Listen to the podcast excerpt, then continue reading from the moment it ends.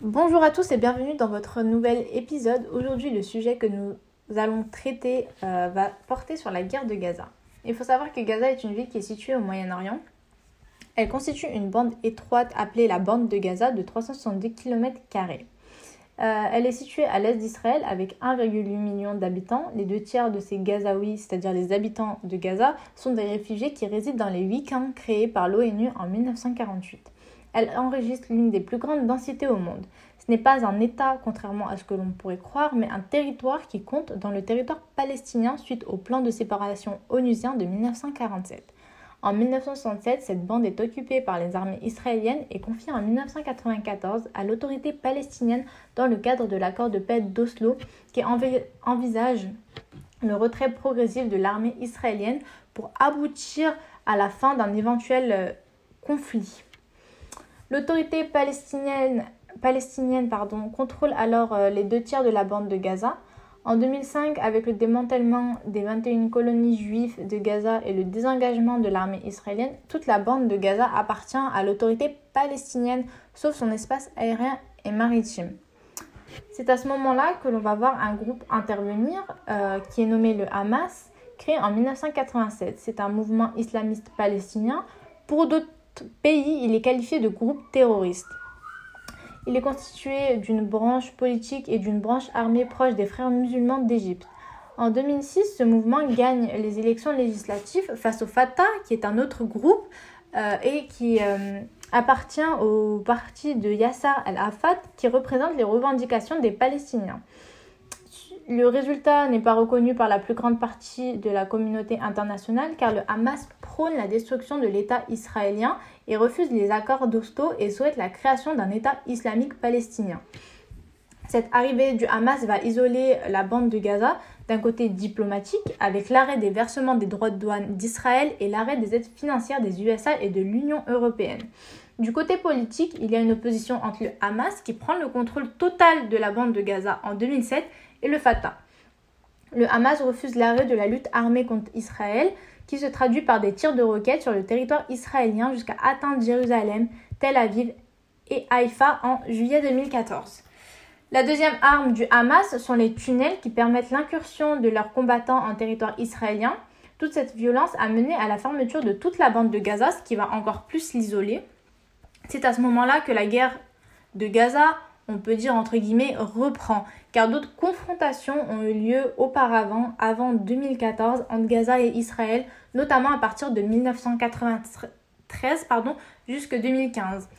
Le Hamas a organisé des attentats suicides contre Israël visant essentiellement des civils. Il déclare en 2006 de renoncer à ce type d'action, préférant tirer des roquettes pour euh, atteindre Israël. En décembre 2008, une confrontation a lieu, une opération euh, militaire israélienne est dirigée vers la bande de Gaza pour mettre fin au tir de roquettes au tir de roquettes Qassam du Hamas.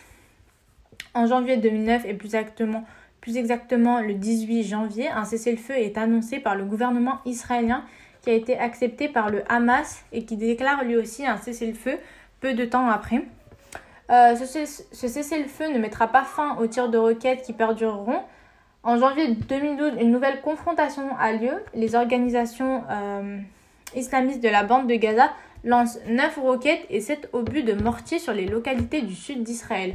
Les confrontations vont se poursuivre jusqu'à novembre 2012 qui seront d'une très grande violence jusqu'à atteindre une certaine intensité qui n'avait jamais été atteinte depuis 2008-2009. Entre-temps, une trêve est annoncée entre Israël et les groupes armés palestiniens de Gaza. Malgré cette trêve, des roquettes vont continuer à être lancées en direction d'Israël. Le 14 novembre 2014, le gouvernement israélien déclenche l'opération Pilier Défense qui débute avec l'élimination du chef des opérations du, Hamas, Ahmed Jabari. Après sept jours de frappes consécutives aériennes, un cessez-le-feu est signé grâce à la médiation du gouvernement égyptien. Essayez d'y mettre fin. Revenons-en à la guerre de Gaza de 2014, qui est la troisième escalade de violence majeure depuis l'arrivée du pouvoir du Hamas. Elle est surnommée l'opération Bordure Protectrice. C'est l'une des plus violentes et destructrices. Elle se déroule durant le mois de juillet et d'août qui oppose l'État d'Israël à diverses forces paramilitaires palestiniennes, dont le Hamas et le djihad islamique. Cette guerre est similaire à celle de 2008-2009. Plusieurs tunnels vont être détruits, plusieurs exécutions ont été réalisées, il y a eu plusieurs incarcérations et de nombreuses victimes, notamment civiles. Pour la troisième fois, un cessez-le-feu sera signé pour essayer de mettre fin de façon permanente à ces confrontations. Seulement deux points de passage resteront ouverts qui sont Kerem, Shalom et Erez pour les marchandises et le, et le passage des personnes, notamment du personnel hospitalier. Aujourd'hui, il y a encore des confrontations entre le Hamas et l'État d'Israël. Ne l'oublions pas, à l'intérieur du pays, euh, des confrontations ont lieu entre le Hamas et le Fatah qui n'ont pas les mêmes revendications. Euh, cela reflète aussi une très grande division du peuple à l'intérieur même de la bande de Gaza. Euh, d'autres acteurs vont prendre part au conflit, comme par exemple la Syrie ou encore l'Égypte et même le Qatar. Ce conflit ne sera très probablement pas stoppé tant que les conflits ont encore lieu à l'extérieur, c'est-à-dire notamment euh, tant que le conflit euh, israélien-palestinien ne sera pas résolu. Enfin voilà, nous arrivons à la fin de cet épisode. J'espère qu'il vous aura permis d'en apprendre plus sur la guerre de Gaza